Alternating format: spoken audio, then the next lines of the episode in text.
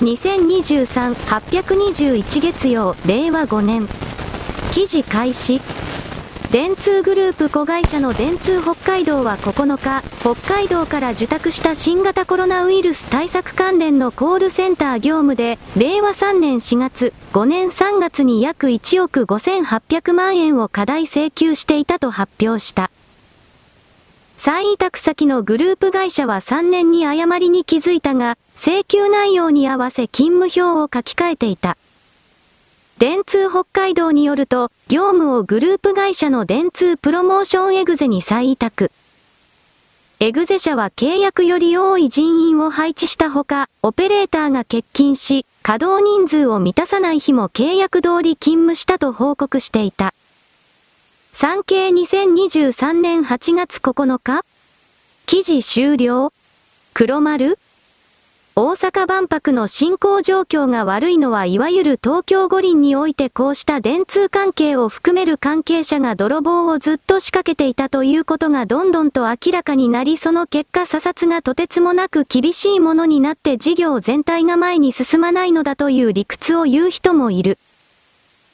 私はその理屈は間違っているとは言わないが、全体を表していないともいう維新の会がベースになって大阪万博というものが動かされていると私は捉えるので、そもそも足元を見られていて誰もまともに相手にしていないとどうして本当のことを言わないのかと思ったら、その記事を書いている者は明らかに関西の経済圏とつながってるやつだったので、まあ身内の悪口は言わないよねとなぜか納得して私である。何してもこの電通と言われているものの体質を彼ら自身が改めない限り、彼らはお金の部分はともかくとして支持されるということはますますないだろう、なくなっていくだろう。特に組織内に中国人、朝鮮人の比率が非常に多いそうだな。そうしたものをたくさん抱え込んでるというだけで、彼らがそのお金を自分たちのポケットに着服するプラスアルファ、朝鮮半島にテロ活動資金として流す。朝鮮半島の企業に投資をするなどといった形でそれを成し遂げるという風に一方的に決めつけられても仕方がない。代理店という業種そのものが成り立たなくなっていくだろう。これらのすべても人工知能に任せるという世界に移動していくだろう。搾取を求めていた人々は死ななければならない。私はこれを強く思うので、電通もちょっと消えてしまうとしか思わないのである。丸。記事開始。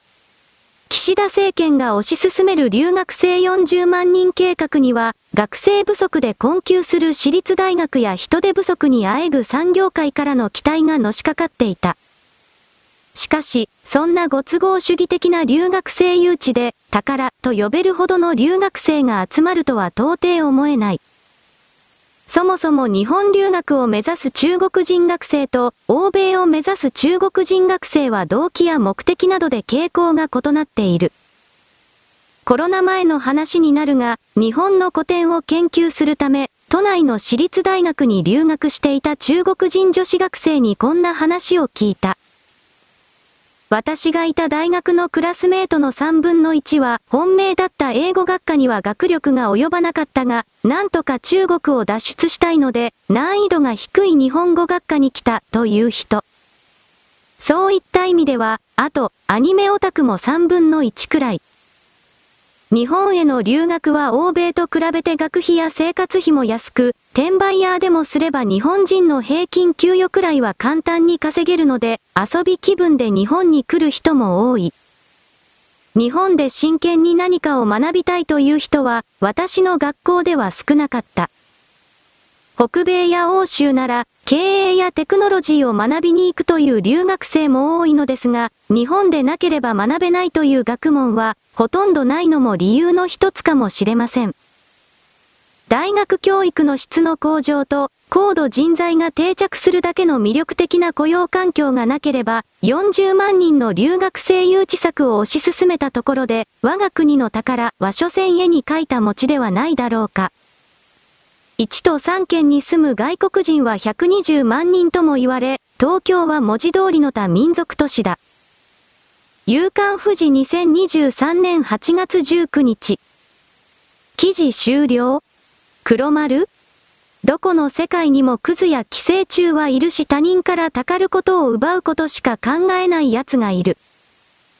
それは日本人もそうした者たちがいっぱい詰まってる領域はある。やはりその中では転売屋と言われているものが一番わかりやすいのだろうなと思う。今年のコミケなどは同人頃転売屋しかまともな客がおらず、彼らは現地で買い漁ったもの即座に3倍5倍の値段で売り払うということをやっていた、売れたのだろう。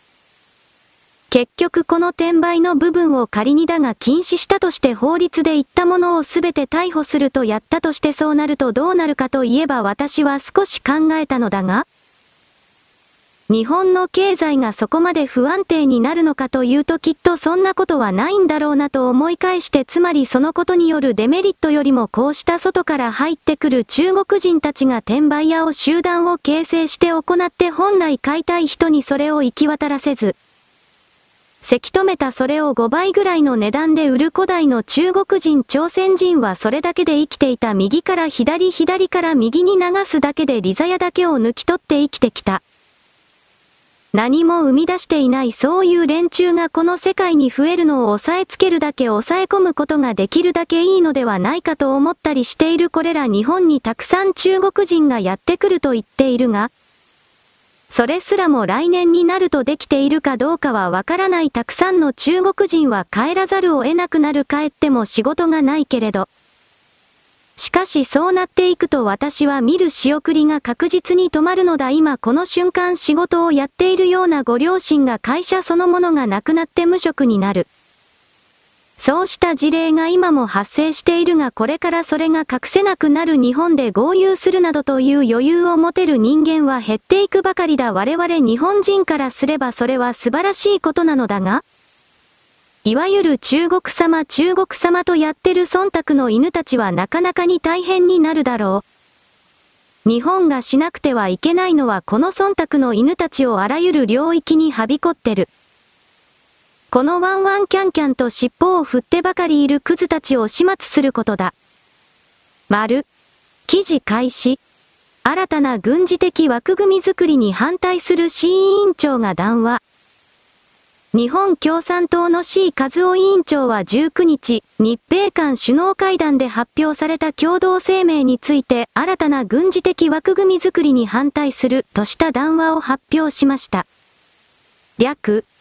排他的なブロック的対応を強めるのではなく、対話を強め、地域のすべての国を包摂する安全保障の枠組みを推進することこそ、求められている。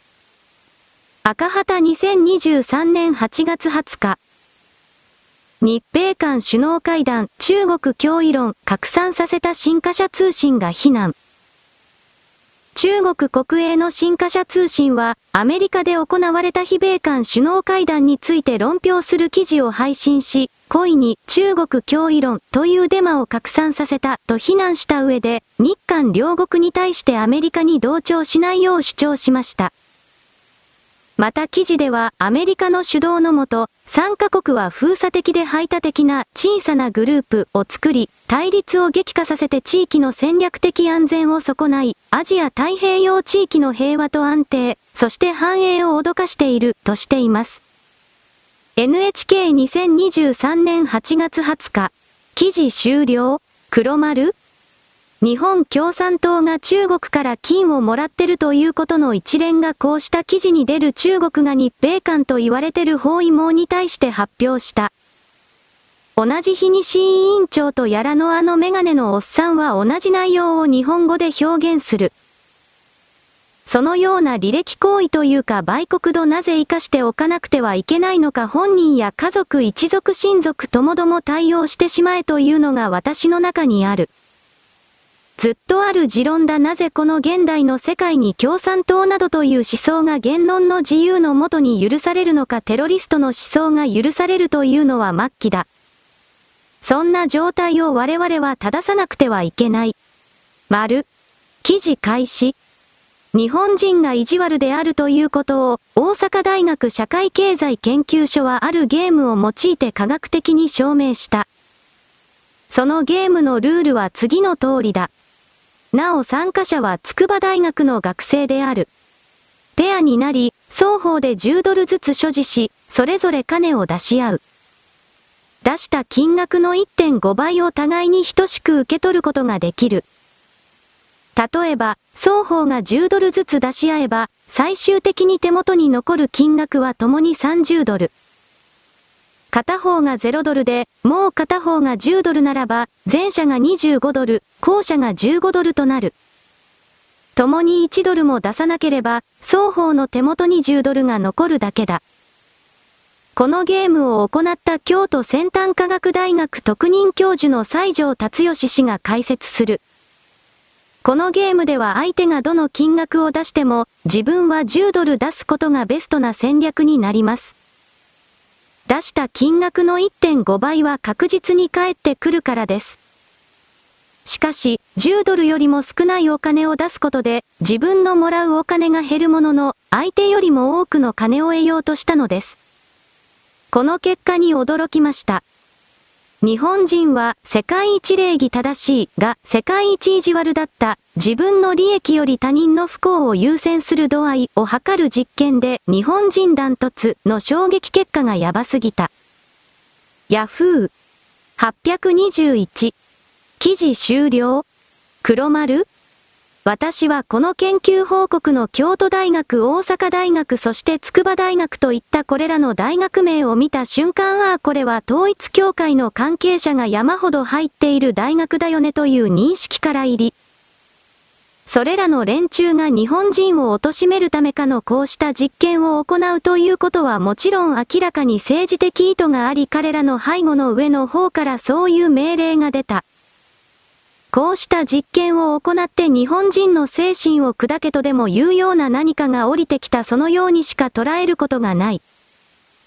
そして京都の関係者だから京都などというのは代理の内側と外側で明確な差別意識がある地域だと私は捉えているので、日本人が意地悪であるとかどうだとかちゃんちゃら面白いこと言ってるな。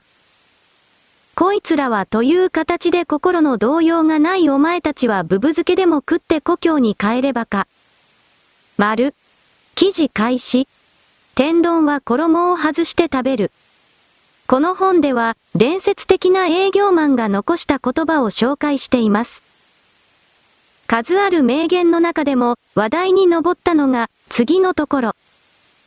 また、アポイントをギチギチに入れていた頃は、食事にも独特の配慮がなされていた。こういうものだ。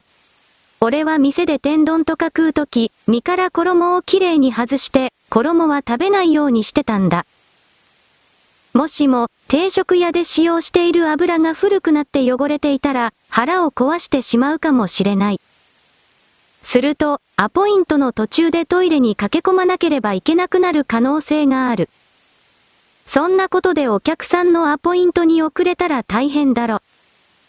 出典、プロフェッショナルセールスマン、神谷隆太著、プレジデント社官。この発言に対して大きな反響がありました。ヤフー820。記事終了。黒丸。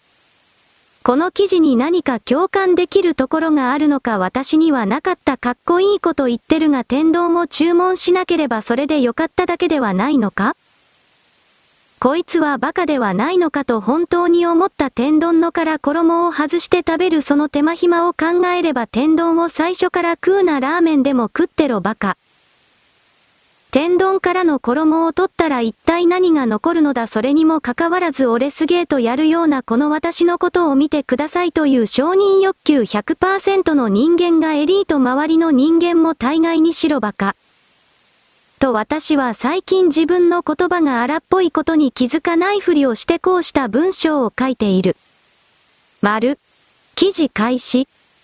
中国が中南米など日本以外の国から輸入した水産物の一部で通関にかかる時間が長くなっていたことが18日、分かった。中国は日本産食品への検査を強化しており、この作業に人員を割かれたことが影響したとみられる。一方、日本産水産物については、放射性物質の検査項目を7月頃から増やした模様だ。関係者によると、通関の遅れは中国の複数の税関で発生。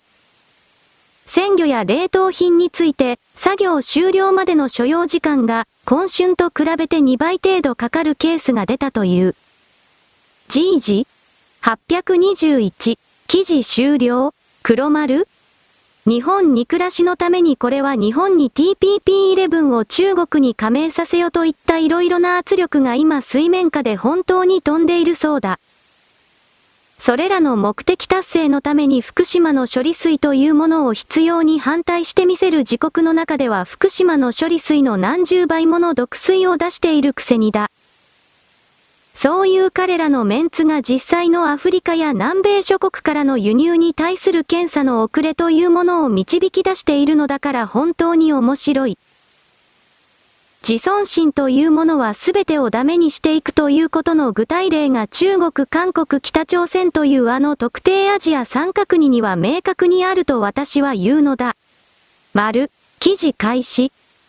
多国間機関。この場合は中国が支援するアジアインフラ投資銀行 AIIB の高官がツイッターを通じて辞任するのは日常的なことではない。これはまさに6月に起こったことだ。皮肉なことに AIIB 広報部長のボブ・ピカード氏が中国共産党 CPC のメンバーによって支配されているため同機関を辞任したとツイッターで宣言した。同氏は、AIIBは考えられる限り最も有害な文化の一つを持っていると述べた上で、同機関への加盟国を維持することはカナダにとって最善の利益ではないと断言した。予想通り、それは火災嵐を引き起こした。AIIBの最も著名な西側加盟国の一つであるカナダ政府は関係の凍結を宣言し、ピカード氏の主張を調査するための調査を開始したが、まだ完了していない。その後、ピカード氏はカナダの新聞グローブ&メールに対し、AIIBが中国の地政学的な野望に奉仕し、中国政府の影響力を拡大するために利用されていることが分かったと説明した。AIIBはこの論争に応じて独自の内部審査を実施し、記録的な速さで結論を出し、ピカード氏のパブリックコメントは根拠がなく、残念だ、と述べた。内部レビューでは、同機関が多国間ガバナンスの最高基準に従っており、経営陣と取締役会の決定に不当な影響はなかったと指摘した。不当な影響力を持たないという表現は、中国共産党が少なくとも一定の影響力を行使していることの表れと受け止められる向きもあるだろう。中国が AIIB の創設メンバーであり、全投票の4分の1以上を保有し、引き続き筆頭株主であることを考えれば、これは驚くべきことではない。フォーブス821、記事終了、黒丸。AIIB というものが中国共産党の自国の軍事体制の強化のために作られ利用されているものというのは常識中の常識であり、それらをすべての人々は知っていたが言わなかったのは関係する人々が儲かる儲からないという段階が控えていたからという。しかしどうやら世界の資本が投機かと言われているものは次の利回り先の確保をインドに本当に定めたようなので中国を切り捨ててよしという全体号令がかけられて、こうした記事の発信になる AIIB が中国の支配下にあるなどと今更そんなことを言うな最初から当たり前ではないかと。あなたも私もふふんと鼻で笑っているのであった。丸、記事開始。温暖化、負のスパイラルに、世界中で山火事、カナダで1日1000カ所以上発生、2023年8月18日。https://youtube.b/pzzx-idofj29g。記事終了、黒丸。私はアメリカカナダなどで起きているたくさんの山火事のうちの何さかは人工的に軍事的実験のもとに行われているものという疑いも持ってるので、カナダのこれらの山火事の動きが本当に自然災害なのかどうかを疑ってこれを見ている。マウイ島における火災もそうだったけれど空中から地上に向けてのレーザーなのかビームなのかわからないがそうしたものによって何かを焼き尽くすという兵器の実際の開発は終了しており、それの実験を通じた改良の段階に入っていると私は捉えるので、こうした頻繁な山活というものはそれの結果ではないのかとも考えるのであった。記事開始。イスラエル南部のリゾート、ネーベゾハール近郊の航空写真。塩湖である死海、デッドシーの水が蒸発して結晶化した鉱物とシンクホールと呼ばれる陥没穴で作られた模様が浮かび上がっている。Yahoo819。記事終了。黒丸？この湖に対して非常に強い憧れを抱く人が世界中に何人かいるそうだ。私はこのしょっぱいだけの湖に一体何を求めているのか未だに理解できていないが、魂の何かが関係しているのだろう。しかしこの温暖化によってこの視界と言われているものも消えていく運命にあると私は捉える。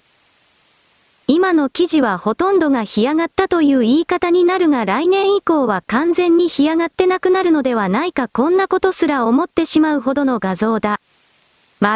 記事開始。ロシア国営宇宙企業ロスコスモスは19日、11日に打ち上げた無人月探査機ルナ25号に予定された飛行が不可能になる異常事態が発生したと発表した。タス通信が伝えた。ルナ25号は21日にも人類史上初となる月の南極付近への軟着陸を行い、水の有無の調査を始める計画だったが、今回の事態で計画に支障が出る可能性がある。ロスコスモスは現在、専門家が状況を調査しているとした。ルナ25号は16日、月の周回軌道に到達し、17日には南極付近を撮影した写真データを地球に送信していた。ロシアにとって月探査機の打ち上げは、前身の旧ソ連による1976年のルナ24号の打ち上げ以来、約半世紀ぶり。ウクライナ侵略を続けるロシアは宇宙分野での技術力の高さを示し、国威を内外に示す思惑だと見られている。47ニュース819。記事終了。黒丸？この情報の1日後ぐらいの追加では、ロシアの探査機は月面に激突したようだ。詳細はわからない。ロシアの技術コントロールが未熟であったあるだろう。そして今様々な金融措置を食らっているので、半導体を含めるいろんな部品が手に入らず。人工衛星着陸船そのものすべての全体構造が雑なものになっていた。これはあるだろう。いずれにせよ国家の力というものはその国一国だけで成り立っているものでは毛頭ないのだということを表す格好のエピソードになっている。記事開始。インドネシアが目指す首都の移転開始まで1年となり、ジョコ大統領は来年は新首都で独立記念日の式典を開きたいと建設の加速に意欲を見せました。4兆円を超える巨大プロジェクトに、インドネシア政府は日本からの投資にも期待を示しています。これまでに、新首都のインフラ整備などへの投資に関心を示している外国企業は、18カ国の合わせて121社に上り、このうち日本は27社と最も多くなっています。新首都を担当するヌサンタラ新首都庁のアグン・ウィチャクソノ次官は、NHK の取材に対し、各国の投資をめぐる競争のスピードは速く、日本も乗り遅れたくはないはずだ。日本企業の貢献に期待していると話していました。NHK819 記事終了。黒丸？期待を寄せるのは結構だが、これは中国がこのインドネシアの首都に投資するといった金を半分以上引き下げるというか、だいぶバックしているので、誰かを騙してお金を取るしかないという彼のチョコ大統領のワール巧みというか演出というか、そういうものでしかない。日本は高速新幹線の時にインドネシアに計画書面、そして環境に関するような土地取得に関わるような何もかものすべてを実費で調査して、それらのデータをインドネシア政府というものは中国に全部渡して、そして中国に工事を任せた。そして今ひどい目にやっている。もっとひどい目に遭えばいいのだ。こんな奴らは嘘をつき裏切る奴らは地獄に落ちなくてはいけない。そして我々彼らを見捨てることによって地獄に落とすべきだ。これらの首都移転には何のメリットもない。丸、記事開始。研究者がチフス菌に感染視聴チフス発症国立感染症研究所、NHK。国立感染症研究所は、研究者1人がチフス菌に感染し、腸チフスを発症したと発表しました。この研究者は業務でチフス菌を扱っていたということで、現在、保健所が感染経路の調査を行っています。国立感染症研究所によりますと、腸チフスを発症したのは、チフス菌の検査や治療法の研究などの業務に当たっていた研究者です。この研究者は今月11日に発熱や腹痛の症状で医療機関を受診してそのまま入院し、15日に腸チフスと診断されていて、現在も発熱や腹痛などが続いているということです。国立感染症研究所は、研究者が使ったと考えられる実験室やトイレなどを消毒し、現時点で他に体調不良を訴えている人はいないとしています。研究者は直近で海外への渡航歴はないということで、現在、保健所が感染経路を特定するための調査を行い、研究者の体調の回復を待って詳しく聞き取りをすることにしています。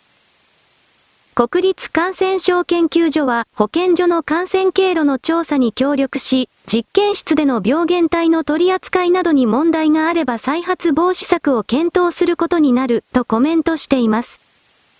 NHK819 記事終了。黒丸。単純に何らかの手違いで病原菌が漏れた、それに触ってしまったという事例だと判断する。だが腸チフスだから大丈夫という言葉を使わないけれども、それでも未知のウイルスではないのだから、あまりにガタガタ騒ぐのはよした方がいい。人間の精神が弱まればそこにウイルスや病魔というものは簡単に忍び寄ってくる。体冷静な態度対応を求めたい。丸、記事開始。山梨県笛吹市伊沢町広瀬のブドウ畑で16日、高級ブドウ、シャインマスカットの木20本が切断されていたことが分かった。畑でブドウを栽培していた農家で50歳代の男性によると、畑の所有者が16日午前7時頃に確認して被害に気づいた。木にはノコギリで切られたような跡があり、葉が枯れていたという。ブドウは来年に収穫できる予定で、約2000本が実る見込みだった。7月にも実のなっていない枝が5本、折られたという。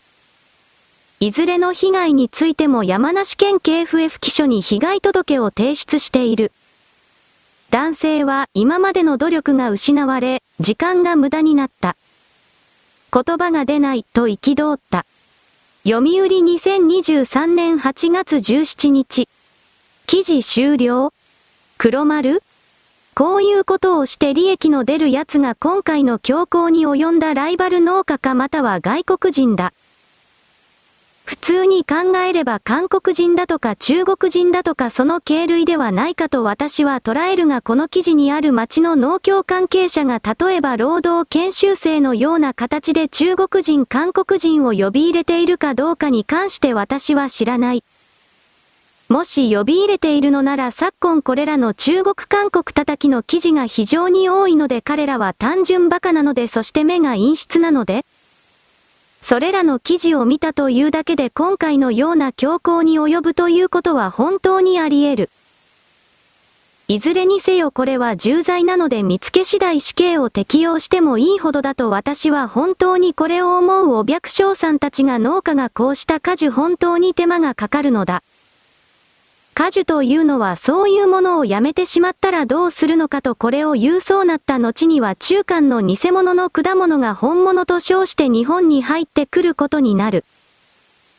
それらは日本人として存在としての敗北だ。そういうことを踏まえてこうした果樹泥棒、具体的な破壊工作、これは日本人すべてに対しての挑戦だということで、私は警察機関が本当に真剣に動いてくれることを望むのである。丸。記事開始。機械翻訳アンカー。このように、ユン宿淵、ユン・ソクヨル大統領は常に韓米美協力を強調してきた。今週の韓米美首脳会談では、3カ国が合同軍事演習をより頻繁に行うことで合意する見込みであり、国防総省は今後、韓国が東海で演習を行う場合、東海ではなく日本海と表記すると述べている。チョン・ユン記者が取材した。2月、米国は日米の東海で演習を実施し、演習の場所は東海ではなく日本海と表示されました。イ・ソンジュン、統合参謀本部広報部長、2月、韓国は米国にその事実を訂正するよう要請した。何が起こるか見ていきます。しかし、私たちの立場は研修が終わるまで反映されませんでした。しかし、ジュの報道によると、米国は今後、東海での訓練を行う際に日本海の名前に固執する。名称の使い方を尋ねられたとき、国防総省は日本海が正しい公式表記であり、日本海を使用することは米国政府機関と米国国防総省の方針であると答えた。国防総省が日本海という言葉を公式に表明したのは今回が初めてである。昨年10月、米国は初の韓米美演習で日本海という名称を使用しましたが、我が国側が抗議した結果、韓国と日本の間の海域に変更しました。逆に、9月には日本からの抗議により、東海が朝鮮半島の東の海域に変更された。文言は随時変更されていますが、今後は日本海として統一されます。米韓が合同演習をより頻繁に行うとの憶測があるが、米国がそうすることを決定したため、東海の名前をめぐる論争は続く可能性が高い。映像デザイン、カクセミ。チョン・ユン。ネイバー。818。記事終了。黒丸。国というものを自分で作ったわけではなく古事記をやっていたら恵んでもらえたそれが韓国という地域だから。彼らが体面やメンツつまり見せかけの苔落としにこだわるのは当然だその根性は別に韓国と名乗る前からのことであり今更驚くことではないが。この東海という国際標準的にも全ての国々に当たり前になっていないつまりこの地域は 100% 日本海で統一されているのでありしかもそれを言ったのが日本ではなく確かロシアから日本海と言ったのではなかったかと私は記憶する。野田がそうしたことを全てに対して科学的ではない理屈を投げつけて東海東海と言っているでは日本の我々からすればこれは正解になるのではないかという言い方もある。いずれにせよ彼らはこの東海問題にこだわるというのはこの日本海における例えば大和鯛と言われる漁業が非常にお魚が非常に取れる地域を泥棒したい。そして日本海に眠るメタンハイドレートや海底油田などの含める全ての地域を強奪したいその時に日本海という名称では具合が悪い大きくはその思惑がある彼らは取ることしかしないそして取ることすらも自分の力で流行らない。海底資源とかメタンハイドレートだとか私は今言ったがそれらを自分たちで取る技術力はゼロなのでそれを中国や欧米世界の請求企業と結託して行うそうした計画のもとに竹島の強奪が行われ、対馬への侵略があわや行われる寸前だった対馬の侵略はこれからも企てられる。少なくても今のヤン政権においてそれがあると私は言わないがしかし中国と組んで対馬の侵略というものは必ず行われるその視点で私はこの座標を見るあなたは朝鮮半島や中国と言われているものこれらに我々日本人が古代からどれだけ苦しめられてきたのかということの事実を歴史を知るがいい。それすら調べようとしない人たちがネットよ、レーシストだと言っている自分の偏差値が測定不可能な限界知能な知的障害者そうしたことを自慢したい気持ちはわかる。それしか自慢するものがないからだしかしそのままでいてはあなたは取り残されるだけなのだということ私は一方的に投げつけておくのである。丸。記事開始。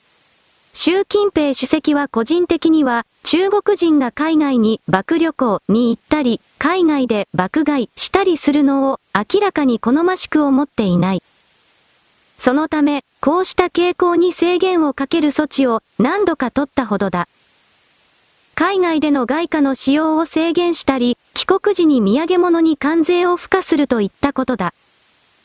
ゴリゴリの社会主義者である習近平主席が好むのは、公職旅遊、本数流用公職旅行である。公職は中国共産党の党色、革命の血の色で、中国国内の共産党ゆかりの地を旅することを意味する。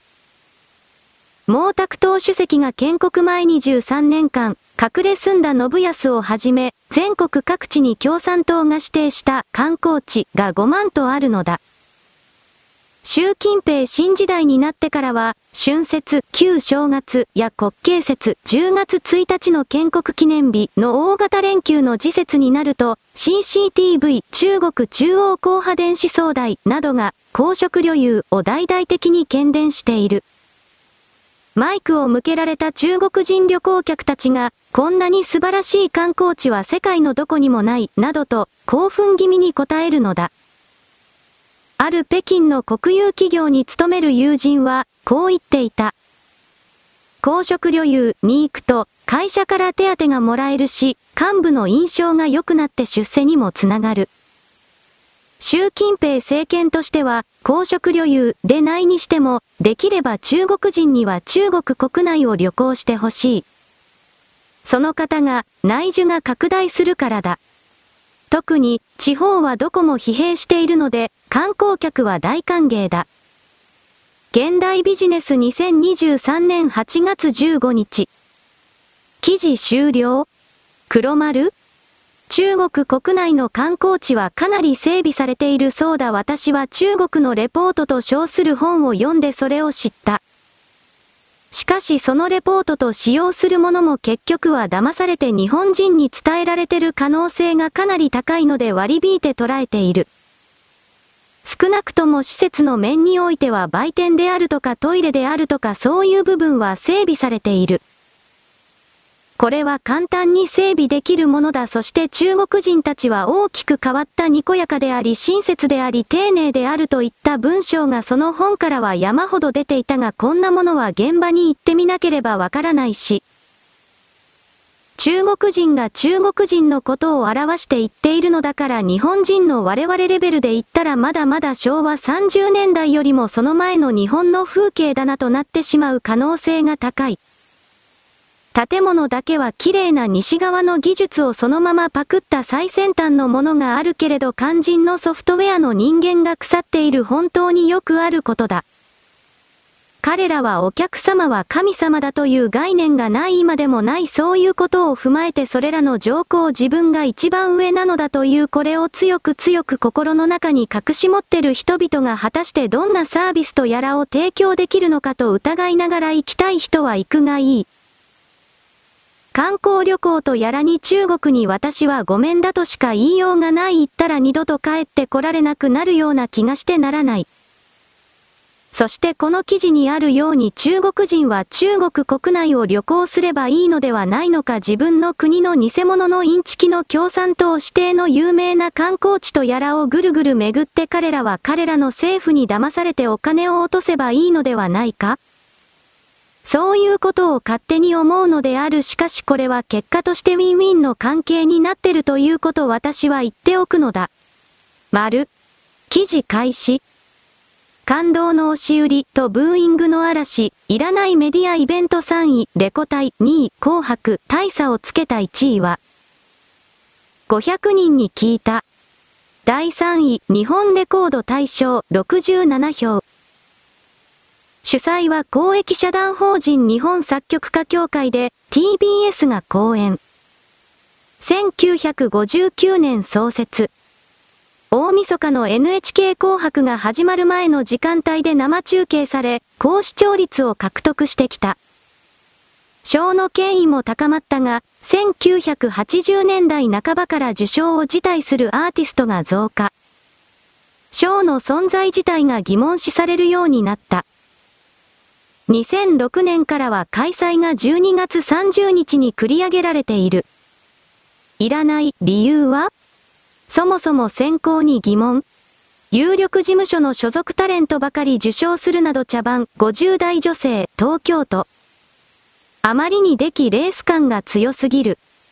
最も売れた人が受賞していない30代男性、埼玉県。もはや役割を終えたイベントでしょう、30代男性、東京都。第2位、NHK 紅白歌合戦、87票。日本の大晦日の風物詩。1951年に放送が始まり、2023年は第74回。1960年代から1980年代前半にかけては70、80% の高視聴率を記録した。2022年の視聴率は、前半 31.2%、後半 35.3%、ビデオリサーチ調べ、世帯平均、関東地区。親世代、70、80代は知らない人ばかりと文句、娘はスマホしか見ない。もはや家族団らんはないので不要、50代女性、神奈川県。制作費がかかりすぎ。受信料の使い方としてどうか、40代女性、千葉県。多様性の時代に、男と女で分けるやり方がそぐわない、30代女性、東京都。第1位、24時間テレビ、日本テレビ系、207票。2位以下に大差をつけてしまった、日テレ夏の風物詩。1978年、愛は地球を救うをキャッチフレーズに放送が始まり、2023年で46回目。視聴者からは募金を募ってるくせに、出演者にはギャラが支払われている矛盾。偽善だと思う40代女性大阪府。感動の押し売りとしか思えない30代男性広島県。感動ポルノ。チャリティー番組というなら制作費すべて寄付すればよい40代男性神奈川県。お涙頂戴企画とジャニーズタレントが不要。放送終了に合わせたマラソンゴールもわざとらしい40代女性群馬県。2023年は8月26、27日放送だが、恒例のマラソン企画についてはその有無も、挑戦者も発表されていない8月11日現在。サプライズで発表があるという噂もあるが、いずれにしても批判は必至だろう。第4位以下は、次の通り。第4位 M1 グランプリ主催、吉本興業、朝日放送48票。第5位、夏の甲子園、主催、高野連、朝日新聞、37票。第6位、箱根駅伝、共催、読売新聞、36票。第7位、春の甲子園、主催、高野連、毎日新聞、18票。スマートフラッシュ813。記事終了？黒丸？私はテレビを見ないのでこのあたりの順番をつけて上だとか下だとやることに関して理解が全然ないけれど。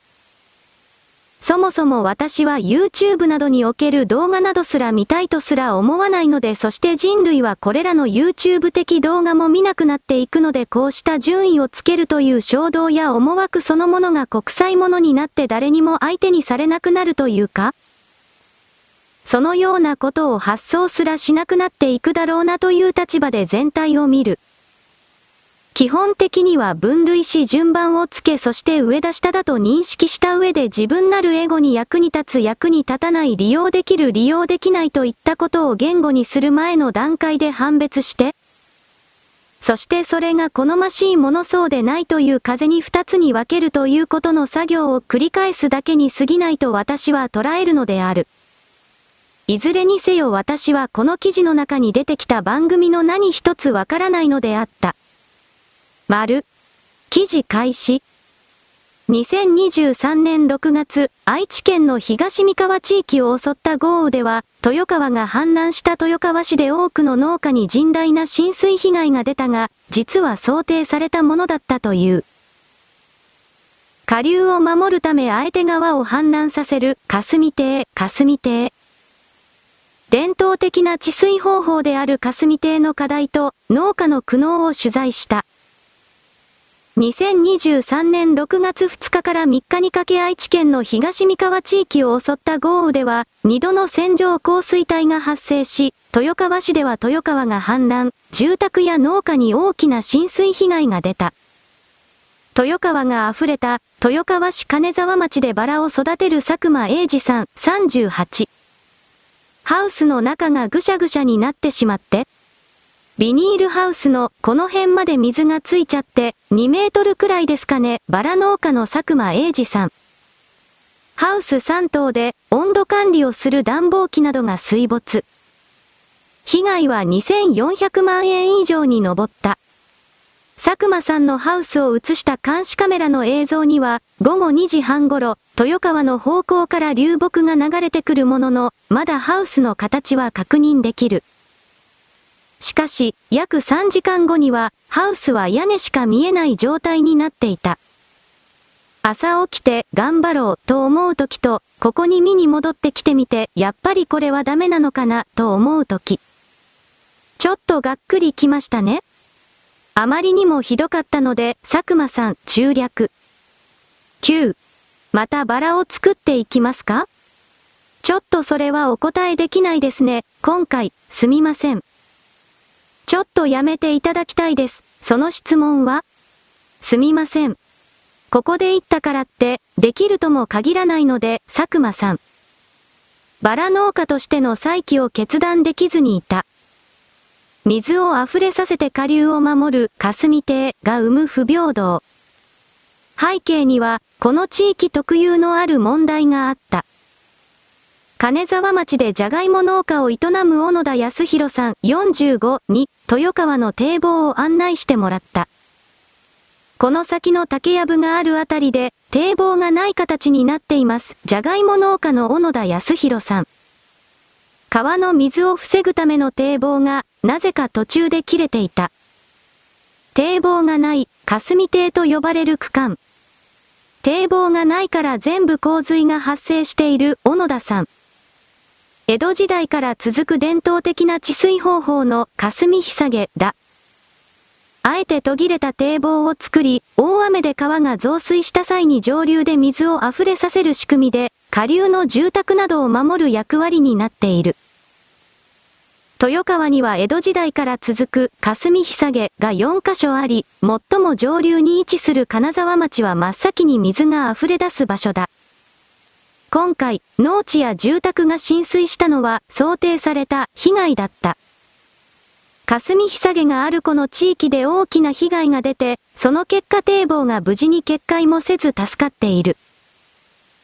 これというのは、いろんな人の命を助けたりとか、財産を守っていると。一方で、この地域の住民の命が守られていないような状況だったり、財産が守られてない状況。この辺というのはすごい不平等だと、小野田さん。わかっていた被害だが、不平等と語るわけ。そこには大きな課題があった。小野田さんのジャガイモ畑でも農機具16台が壊れ、合わせて800万円もの被害が出たが、過去には補償は一切ないですね。自然災害だからと。法律的にも対応するのは難しいと、予算がないからと、小野田さん。霞ひさげによる浸水被害が出ても行政からの補償はなく、それぞれの農家が保険に入るしか対応策はないという。一生に一回くらいの災害だったらたまたまだと思えるんですけど、浸水被害が15年で3回も起きている。そういう状況で、なかなか生活というのも苦しくなっていく一方なので、これからの災害も大規模化したりするという傾向も見られるので、その辺はなんとか救済していただきたい、小野田さん。全文はこちら。https://news.yahoo.co.jp/article 記事終了。黒丸？人間の世界というものは誰かを生贄にすることによって成立するようなシステムであってはならない。一応きれいことは言うとは言ってもそれでもどうしても生贄が出てしまう。この記事にあるような霞堤だったか堤防に切れ目のあるような構造というものは全ての河川において採用されている。近代の堤防という言い方をするが、それは一直線上に全て一本の高い塀のようなものがつながっているのではなく、どこかで必ず互い違いになっている場所があるはずだ。そこから水を逃がす。ただしそんなところから水が逃げるような状況が発生している時においては、とてつもなくそれこそ橋が流されるかのような、橋の上を水が乗り越えるかのような、そんな大水が発生している時だから、何をしてもしなくても周辺の住宅の被害は大きいだろうという言い方しかできない。だがそれらの冷酷な事実を理解した上で、私はこの記事にあるような堤だったが霞堤の周辺地域に住んでる人々に対しての行政の救済措置というものは組んでおくべきだと思うのである。めったに起きないことであるからこそそれをやるべきなのだ。つまりこの霞堤だったかを使った詐欺は仕掛けられることはないのだから。基本的にはであるのならば助けるための措置を講ずるべきだという、その言い方を私はするのである。丸。記事開始。平等院、失われた技術、再現成功鉄に金メッキ装飾。京都府宇治市の平等院は9日、鳳凰堂の鉄製金具で見つかった金メッキの痕跡を分析した結果、同様の金具、長さ約19センチ、高さ約4センチを再現できたと発表した。平等院によると、古い時代の技法で鉄に金メッキを施した作品例は知られていないが、技術的に不可能ではないと証明され、平安時代の失われた技術を再現できたとしている。2020年、鳳凰堂内で装飾品を吊り下げる鉄製金具の表面に金メッキの痕跡が見つかった。分析すると水銀も検出され、アマルガムメッキと呼ばれる古い技法が使われた可能性が浮上した。この技法で銅や青銅、真鍮などに金メッキを施した例はあるが、金は鉄にくっつかないとされていた。そこで実際に可能かどうか再現を試みた。実物と同じ大きさの鉄製金具を銅の成分が含まれる液体で洗うなどしたところ、金メッキが剥がれない安定した状態の金具が再現できた。銅の成分が有効に作用したとみている。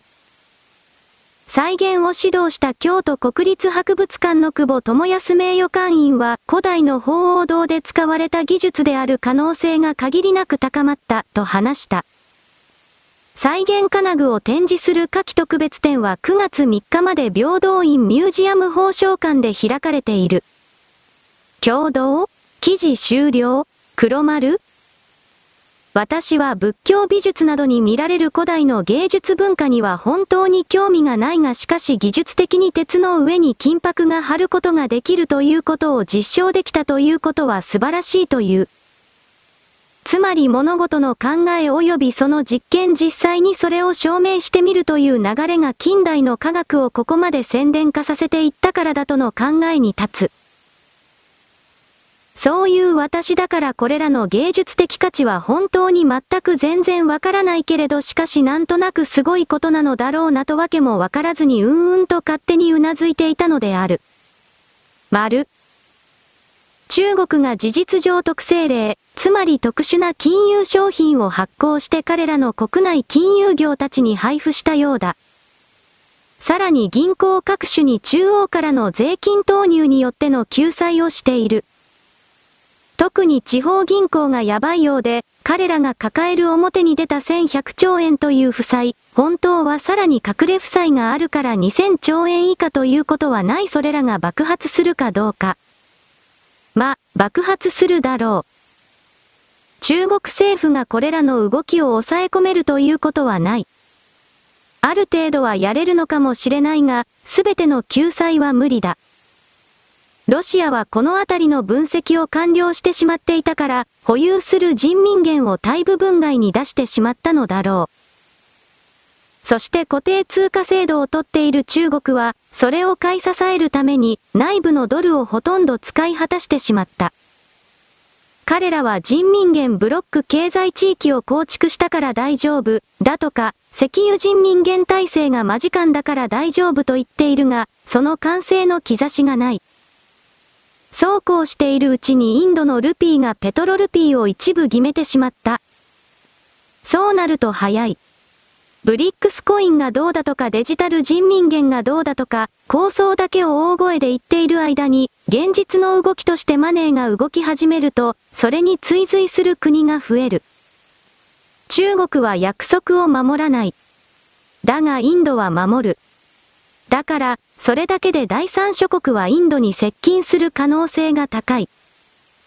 そしてそれらの動きを米国の中の支配層たちが許容しているということは、彼らが中国から自らの資本を引き抜き完了したということ。あのジョージ・ソロスですら中国の投資分をすべて引き上げてゼロにしているのだから、彼らの中でどういった情報共有がなされたのかよくわかる。これらの動きが目立ってくるのなら、そろそろ中国の中でさらに全て全体を押し下げるための下げから入るオペレーションを成功させるためにウイルスあたりか、それこそ巨大な人工地震あたりでも仕掛けられそうだが、これはわからない。米国の実体経済組は自分の工場をまだ中国にたくさん置いている。